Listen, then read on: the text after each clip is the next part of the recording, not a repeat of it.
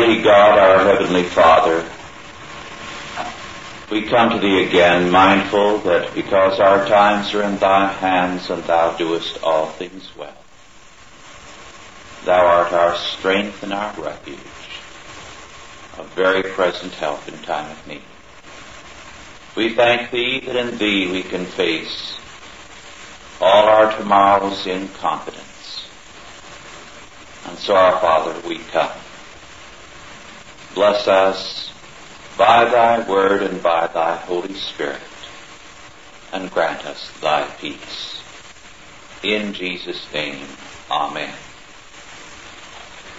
Our scripture is St. Matthew 4, verses 1 through 4. The first temptation of Christ.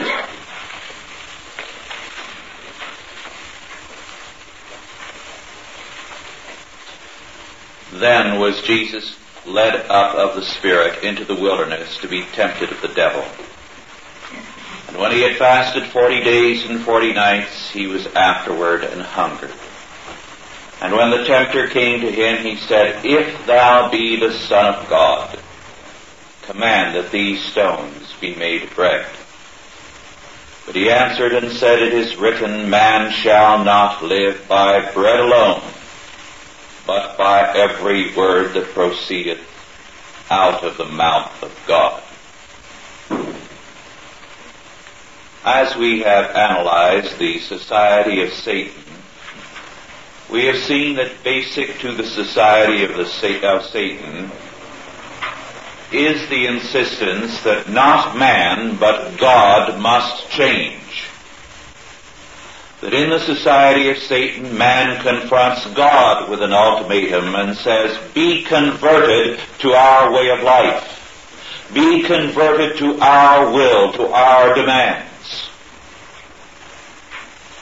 In the society of Satan, therefore, not man but God must change. And God must serve and glorify the creature. And man's demand is for a paradise that is characterized simply by plenty, an abundance, a material abundance. This is what man demands. Give me my heart's desire, all the things materially that I crave and hunger for, and then I shall be happy.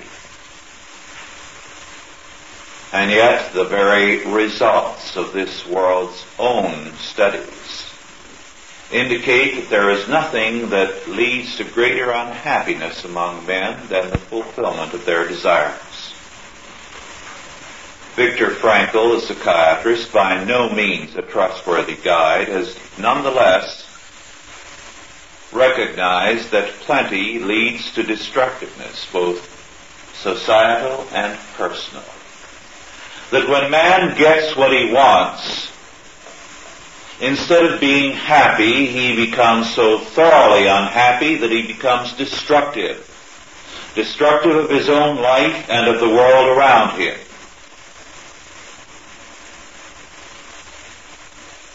And even among men who are moderately well off, common characteristic of our world today is what has been called Sunday neurosis, an inability of man to face himself, to be alone, to rest. The sickness of man is due to the purposelessness of his life. He associates life with bread, with economics, with the satisfaction of his material wants. And having these things, he finds himself progressively more and more unable to live. When Adam and Eve were tempted, they were in paradise. By succumbing to the temptation of Satan, they changed the world from a garden to a wilderness in which sin and death have ever since ruled. And thus it was fitting that our Lord should be tempted in the wilderness, and by withstanding as the second Adam the temptation of Satan, he began the recreation of paradise. Paradise regained, Milton quite properly termed the victory of Christ over Satan.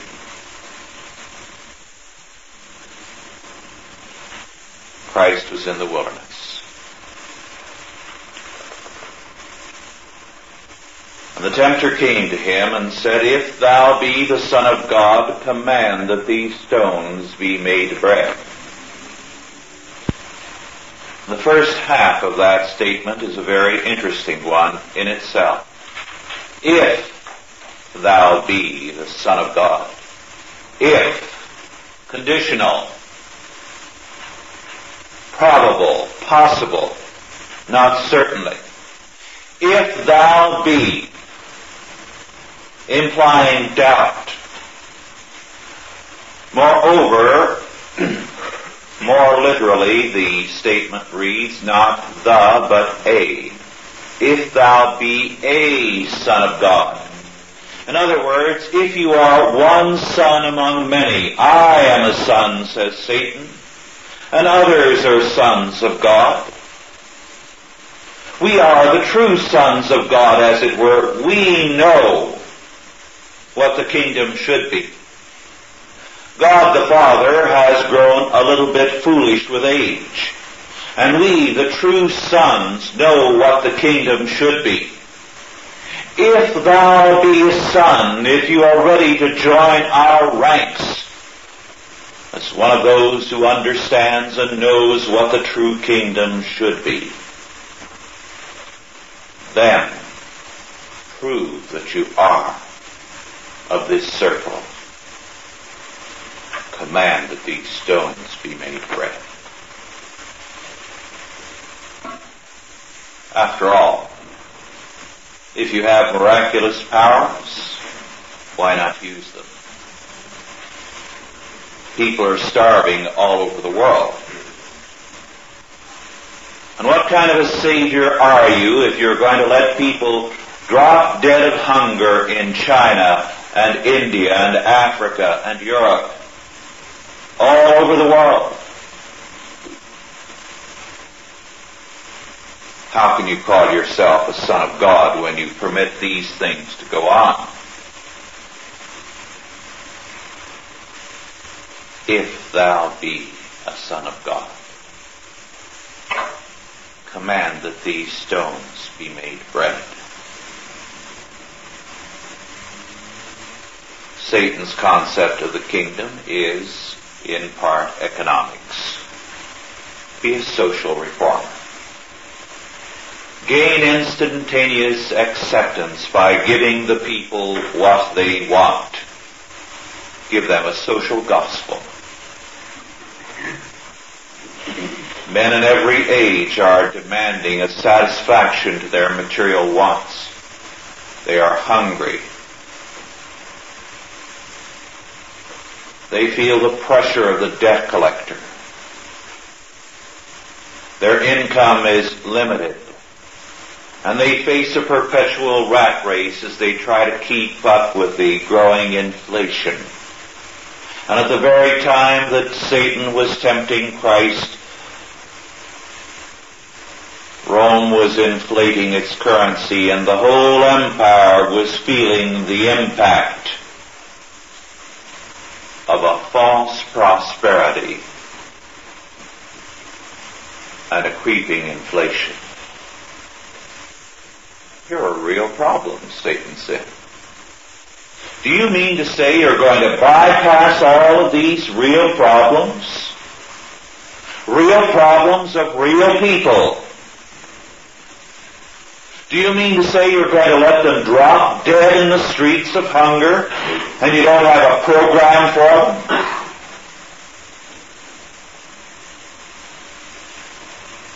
them? Prove you are the Messiah. be the Messiah, the kind of Messiah Israel wants.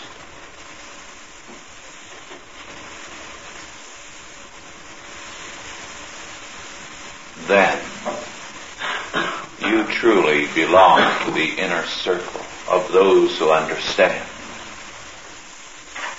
Then you are one of the enlightened sons of God who truly have the capacity for ruling,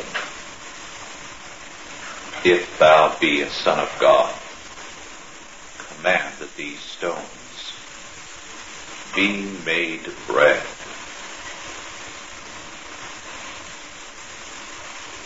But he answered and said, it is written, man shall not live by bread alone, but by every word that proceedeth out of the mouth of God. Even as our Lord spoke, there were those false messiahs around him.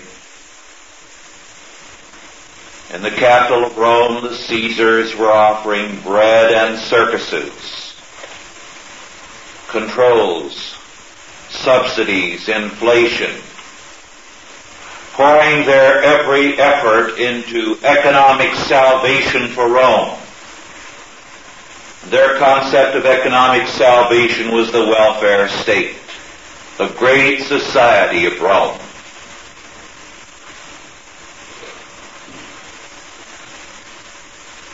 And our Lord answered by quoting Scripture.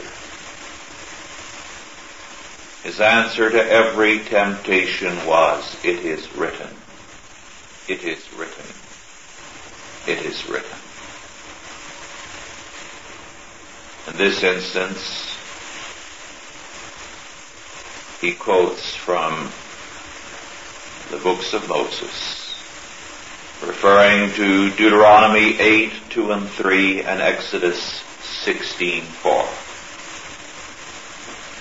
The reference in Exodus is to manna. And Moses, in declaring that man shall not live by bread alone, was commenting upon the incident in the wilderness with reference to manna. Israel had left Egypt through the power of God.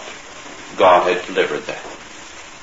He had confounded the power of Egypt, destroyed the army of Egypt in the Red Sea crossing, taken care of them miraculously. And the moment they faced a problem, they began to complain against God and against Moses. We've been led out here into the wilderness to starve to death.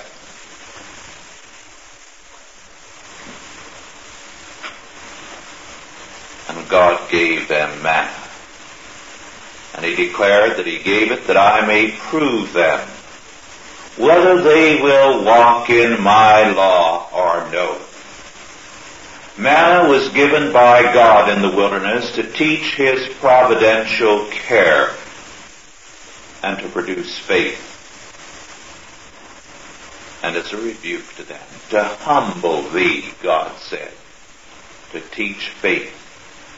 To teach them that their every step was in the hands of God and they were totally dependent upon God. That they had been delivered by God from Egypt every step of the way. And how dare they distrust him now? He who was able to cause the heavens to open up and food to rain upon them. Could they not have faith in such a God? But they refused to have faith.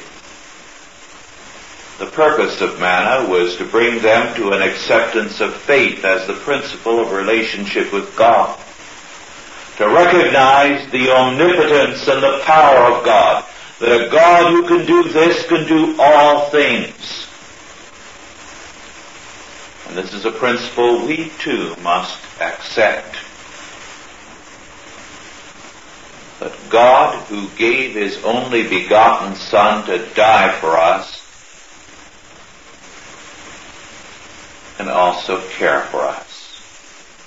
And it's no problem to Him.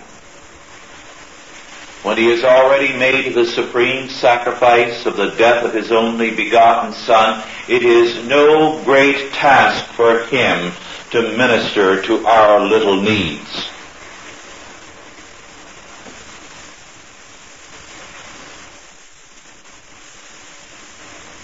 But Israel took not faith but manna, bread, as the basis of relationship, and demanded more manna and less faith. And this in the end became Israel's faith, in manna, not in God. In economic fulfillment, not in the Creator. Thus the Apocalypse of Baruch declared, the earth will bring forth fruit, one producing 10,000.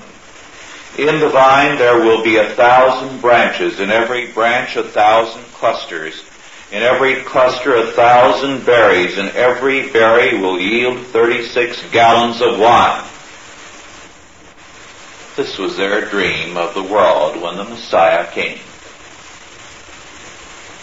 The Book of Enoch said, in those days will the whole earth be tilled in righteousness, and vines will be planted on it.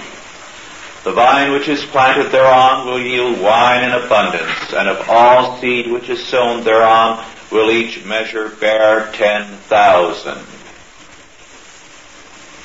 In other words, when Messiah comes, our wildest dreams will be fulfilled. We will rule the world, we will have no problems, and our vineyards will be so lush that every berry of grape will give 36 gallons of wine. Now that's the kind of world Messiah will give us. Not faith, but man.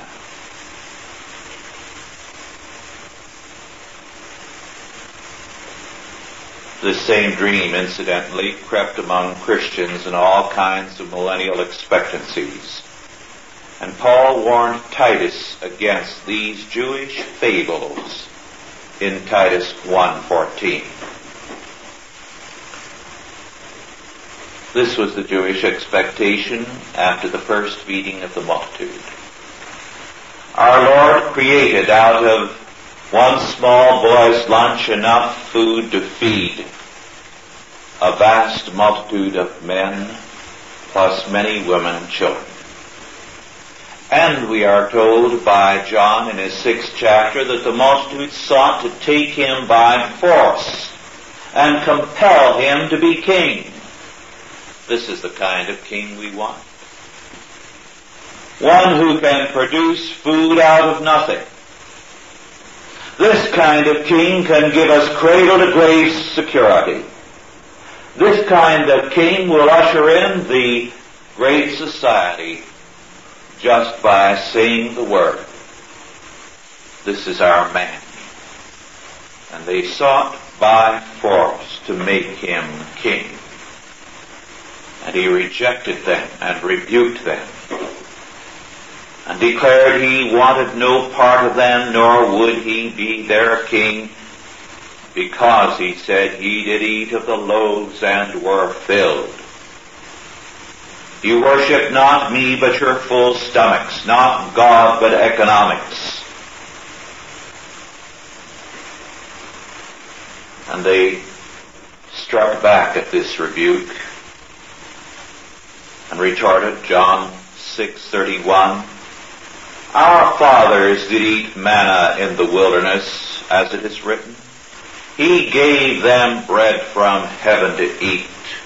In other words, Moses fed us 40 years in the wilderness. Now you're acting high and mighty and independent of us. And what have you done?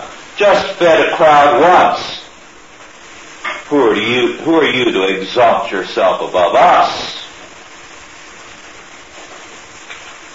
Jesus answered, John 6:48 to 51, I am that bread of life. Your fathers did eat manna in the wilderness and died. This is the bread which cometh down from heaven, that a man may eat thereof and not die. I am the living bread which came down from heaven. If any man eat of this bread, he shall live forever. And the bread that I will give is my flesh, which I will give for the life of the world.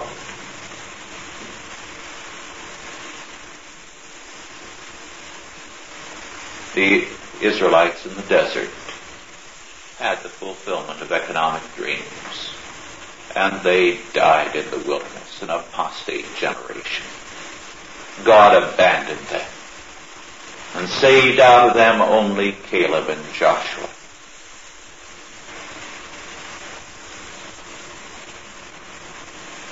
And what is there in economics? I offer the bread of life myself, salvation from sin and death.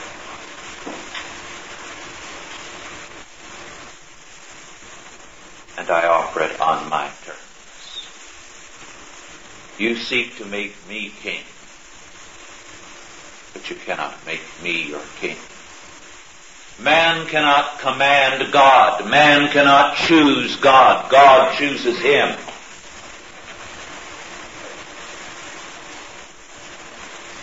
This is the wickedness of some revivalism, which tells people that salvation is their choosing God.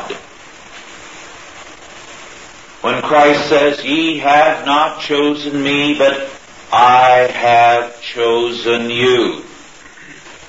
And we are here today because God has chosen us, has regenerated us, has worked in our hearts and made us delight in Him and in His Word. It is His doing, His saving, His choosing.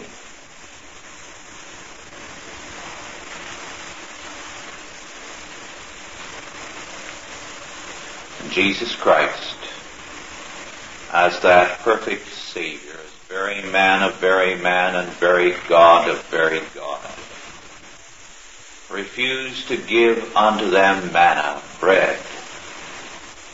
And He refuses to give us manna, bread, economics, paradise on earth, apart from Himself, because it is a poor substitute for Himself. And it leaves us still in sin and in death.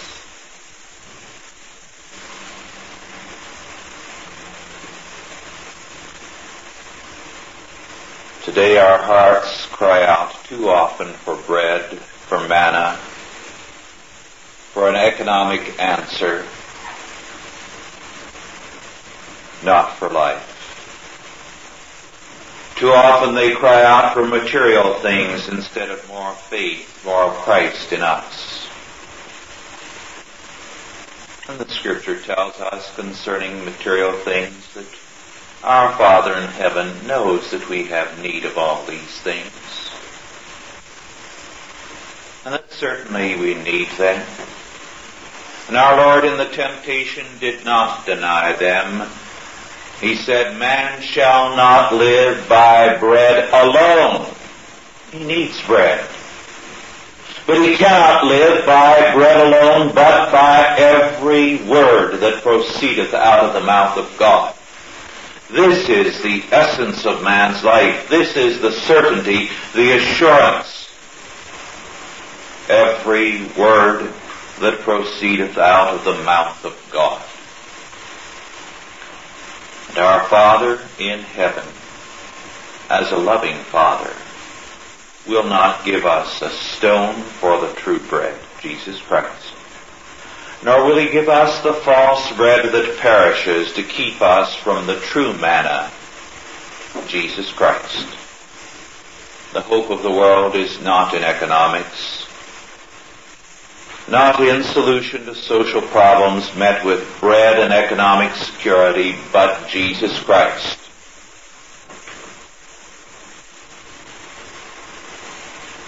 We had, after all, the solution to the economic problems in this country, did we not? We established it as a free country under a constitution that was thoroughly Christian. And we had as ideal a situation as the world has seen since the Garden of Eden. But as men left Jesus Christ, they turned what was the nearest thing to paradise into a country polluted and perverted. And if suddenly the clock were turned back and all the conditions of the 1830s again prevailed, in 2 or 3 years' time it would be no different than now, men being what they are.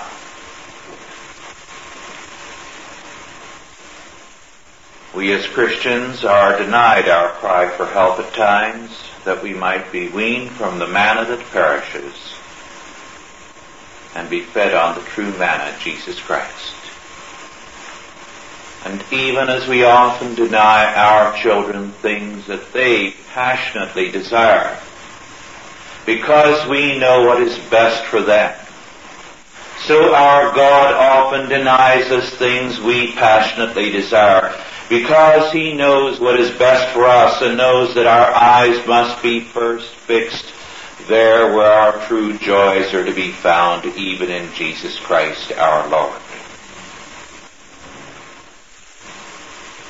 Therefore, we need to give heed to the words of the Apostle James. Count it all joy, my brethren, when you meet various trials, for you know that the testing of your faith produces steadfastness. And let steadfastness have its full effect, that it may be perfect and complete, lacking in nothing. And we in these days are indeed undergoing that trial of faith, that we might recognize that the answer to the future is not in economics, but in Jesus Christ, and in every word that proceedeth out of the mouth of God. That when we have that foundation, Jesus Christ, and then build in terms of that, by the Word of God, we have the answer to the problems of capital and labor, the problems of money, the problems of family, all of man's problems, because the every word of God speaks clearly, plainly, and powerfully concerning all these things. Therefore, let us summon men and let us turn ourselves more and more, day by day, unto Jesus Christ, who declares himself to be the manna which came down from heaven. If any man eat of this bread, he shall live forever. And the bread that I will give is my flesh, which I give for the life of the world. I am the bread of life. Lord, evermore give us this bread. Let us pray. Our Lord and our God, we give thanks unto Thee that Thou hast fed us with the true manna, Jesus Christ, and that in Him we have victory over the power of sin and death. In Him we have the assurance that Christ, having died for us, will do yet more and care for us. Teach us, therefore, to cast our every care upon Him, knowing He careth for us. Give us grace to walk in the confidence that He who began a new creation with His victory over Satan will make all things new, and His is the victory. His kingdom shall prevail. Our God, we thank Thee. In Jesus' name, Amen.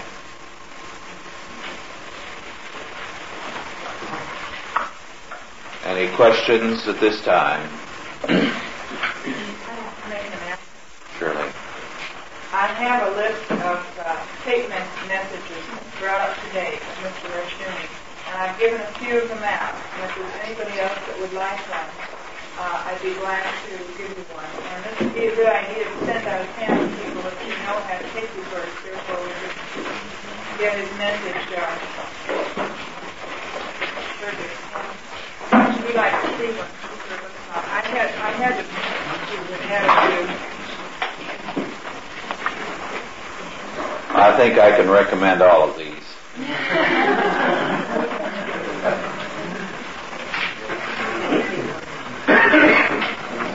Any questions now?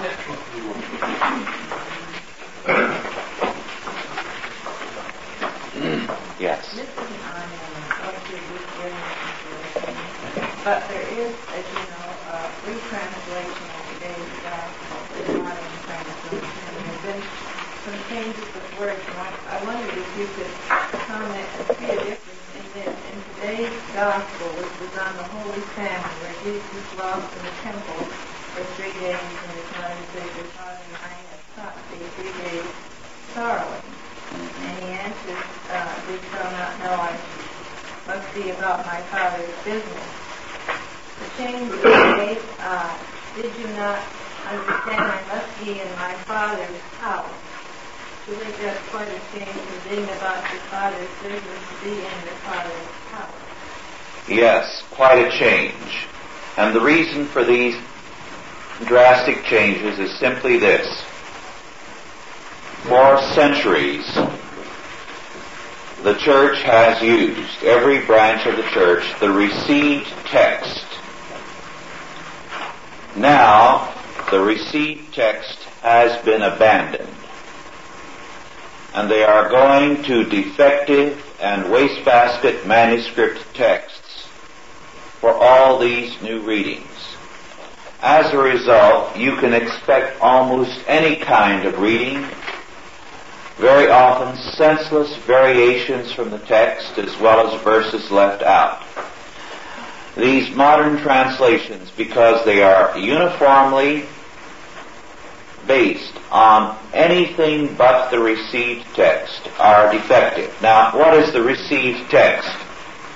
It is the text that was accepted by the early church, accepted by the Orthodox churches and all the Eastern churches, by the Roman Catholic Church, by the Lutherans, the Calvinists, the Episcopalians.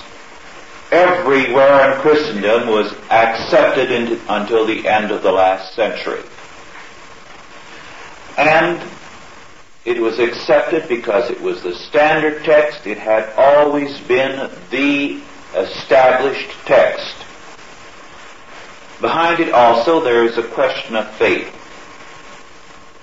Do we believe that God, having given us an inspired and infallible word, will not then protect the transmission of that? And the church has believed that. Now, the principle is that anything but this received text, in other words, there must be something wrong with this text precisely because the church has accepted it all this time. So we've got to go to all these defective manuscripts, and any time they have a variation, we can be sure it's the truth, because the church couldn't have the truth. The church couldn't keep it. There's a diabolical premise in all of this which has to be challenged.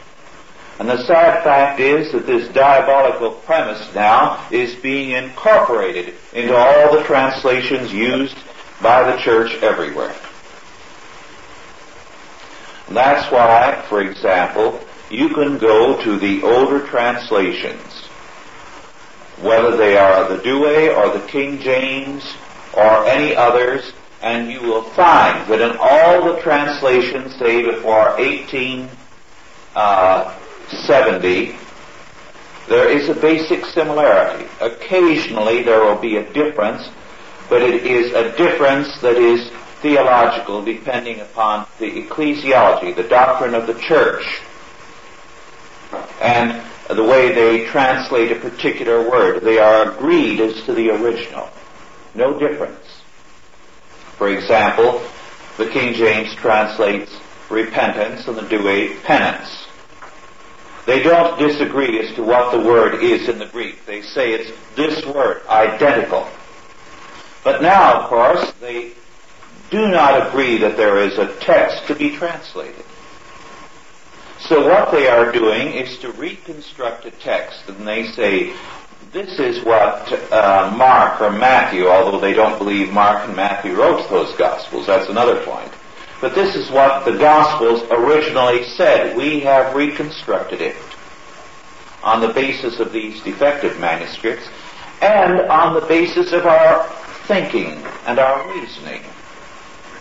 This is substituting something imaginary for something that the church for 1900 years approximately, and before that with regard to the Old Testament for another 2,000 years, has accepted. And I say again, it is diabolical. Yes? Along the same line, would you comment on Martin Luther commenting on alterations of Scripture way back in his day?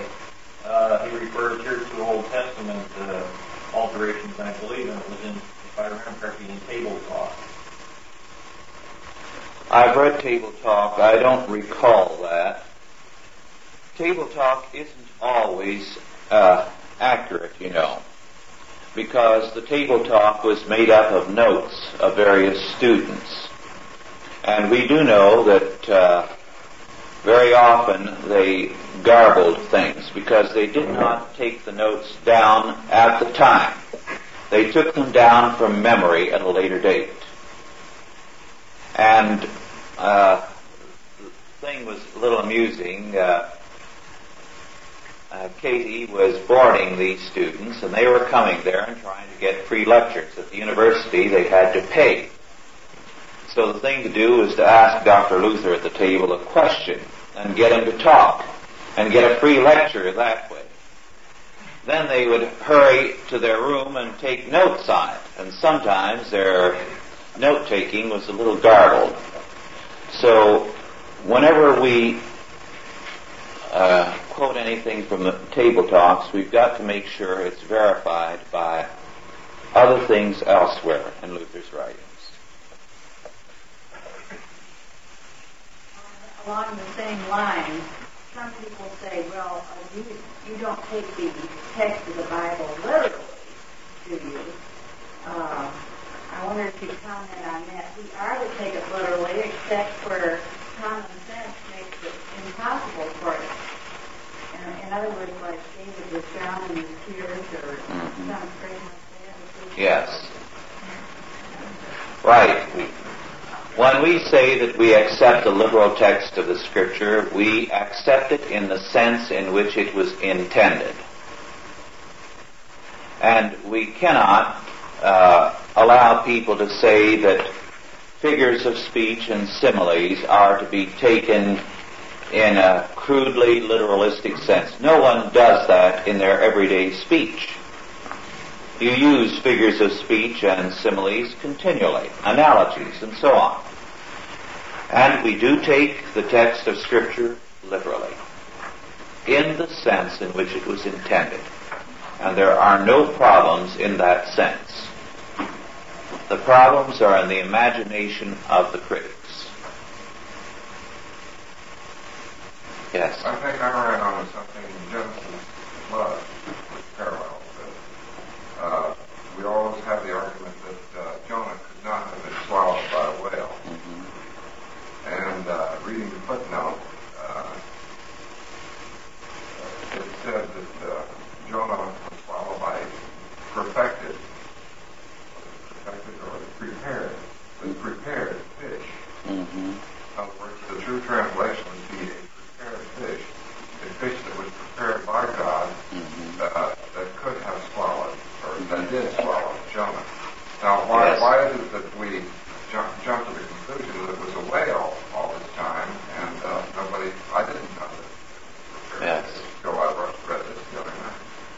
course, it's in our day that there is doubt concerning the story of Jonah, because we're a little remote from the day of the whalers, when many a sailor was swallowed by a whale or a large shark. A book was published of such incidents some years ago. And it was nothing, well, it wasn't too common, but it did happen every few years to some Yankee sailor. Because in those small whaling ships of a century ago, a huge shark or a huge whale could knock over the boat and take down a sailor in one gulp. And because there would be air in the stomach, they would live. And sometimes the whale or fish would be caught, killed, and the sailor was again back on his ship safely. And I recall reading one account by a seaman who was over 2 days inside of one whale. He said the odor was rather distressing, and it was exceptionally hot there, just suffocatingly hot. But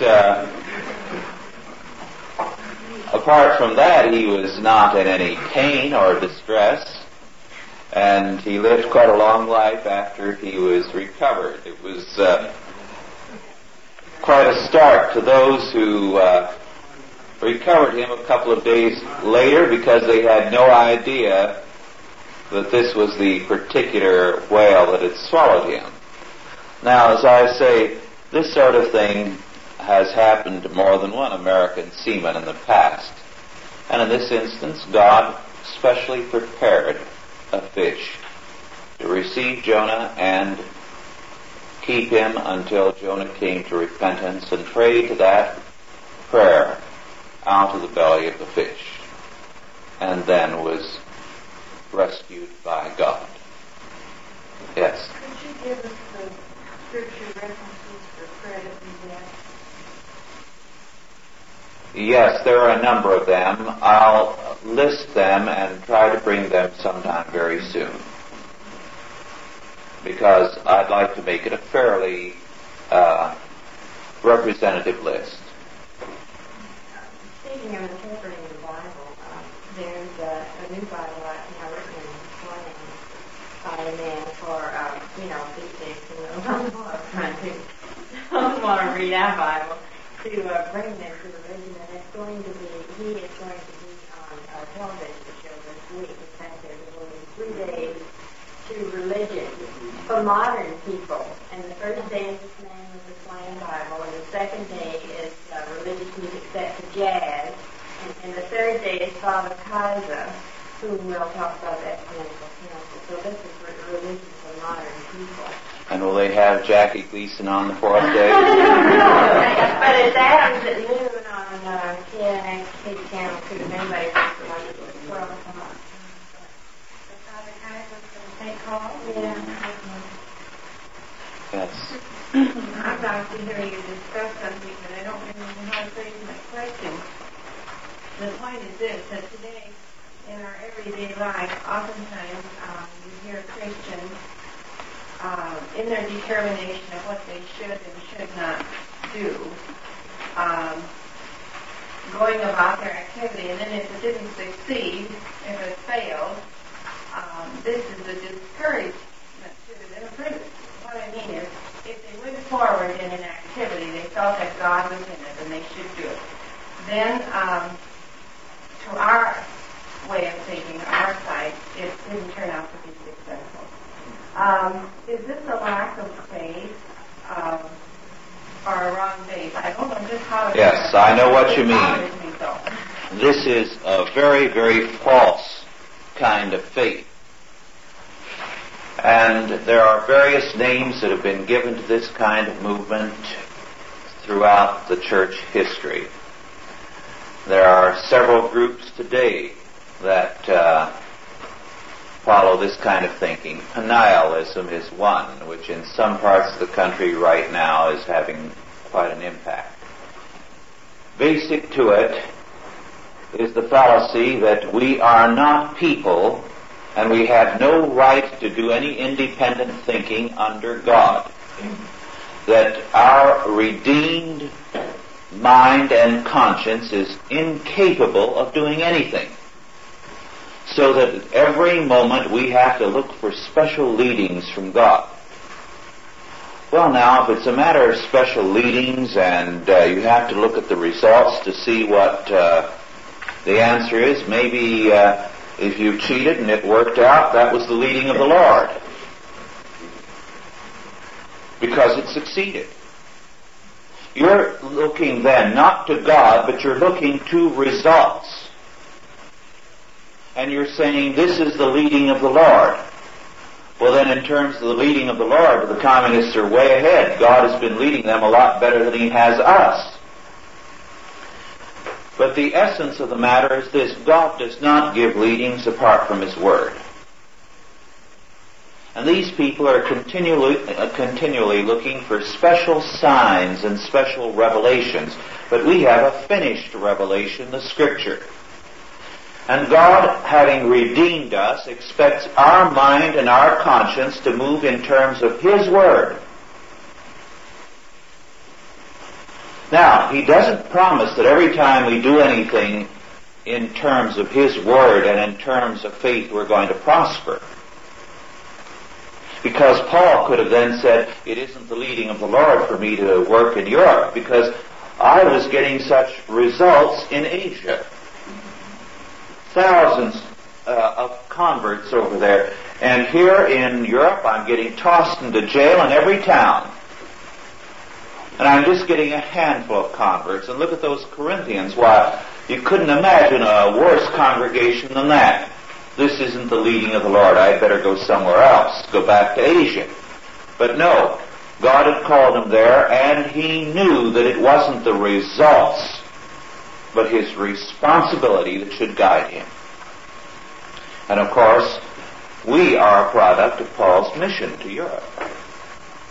Because when God sent him there, he didn't have the immediate moment in mind.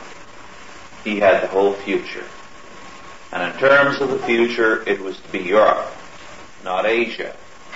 And so from the success of Asia, he was sent into the defeats of Europe. Because even out of those defeats, some real foundations came.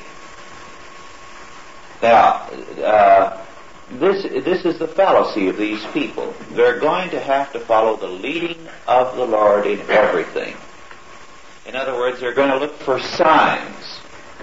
I know one man who was very much taken with this kind of movement for a while, and he felt every little thing he did, he had to pray about and feel led to do it.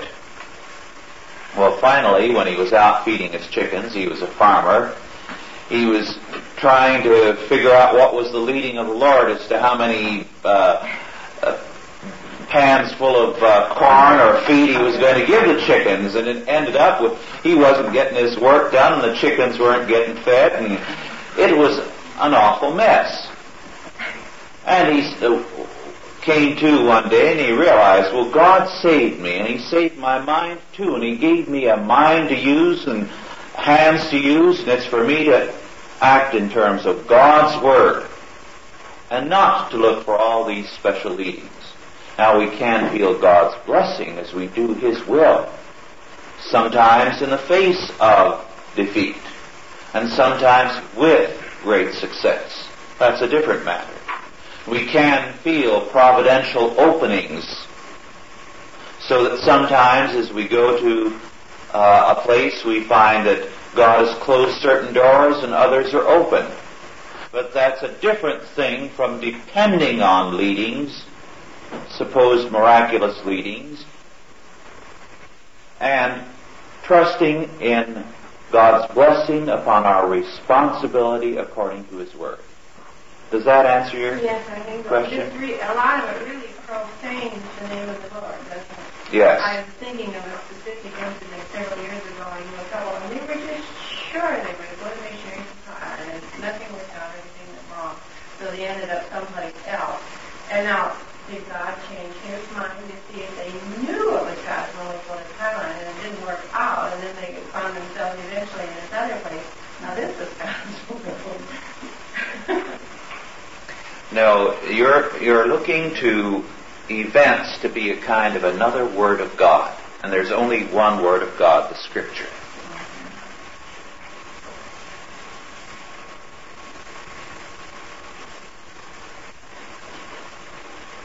Yes. You mentioned that God chooses us. Mm-hmm. However, Eve and Adam had a choice towards evil. Mm-hmm. This is a separate idea.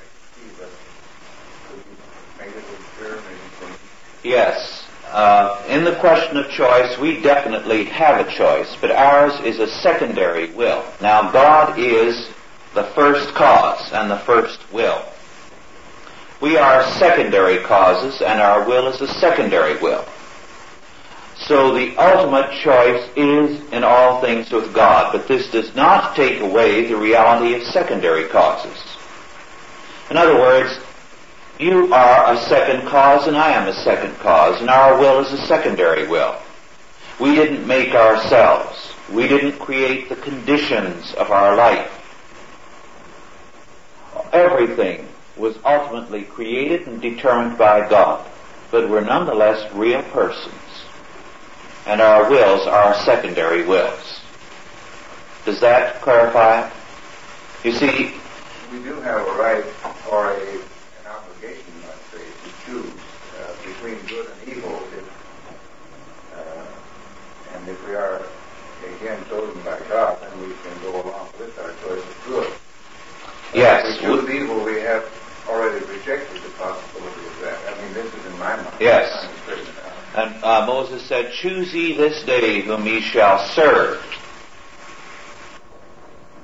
So that the secondary choice is real, but we cannot presume to be making the first choice. And this is what Israel was trying to do with Christ. The decision is in our hands, not in yours. Yes. Say that we must then choose that God's will be done. Now, we heard a sermon this morning, which leads me to Exodus, and then God takes us into His kingdom? No, the very choosing that we do comes as a result of God's grace in our hearts.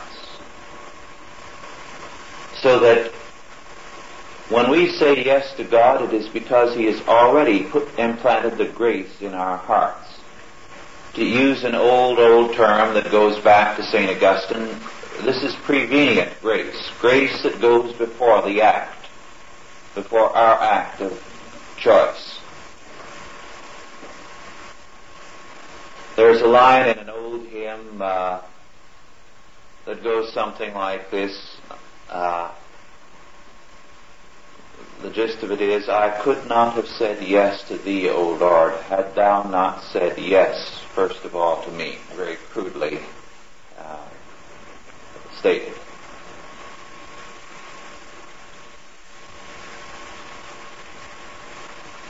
One more question.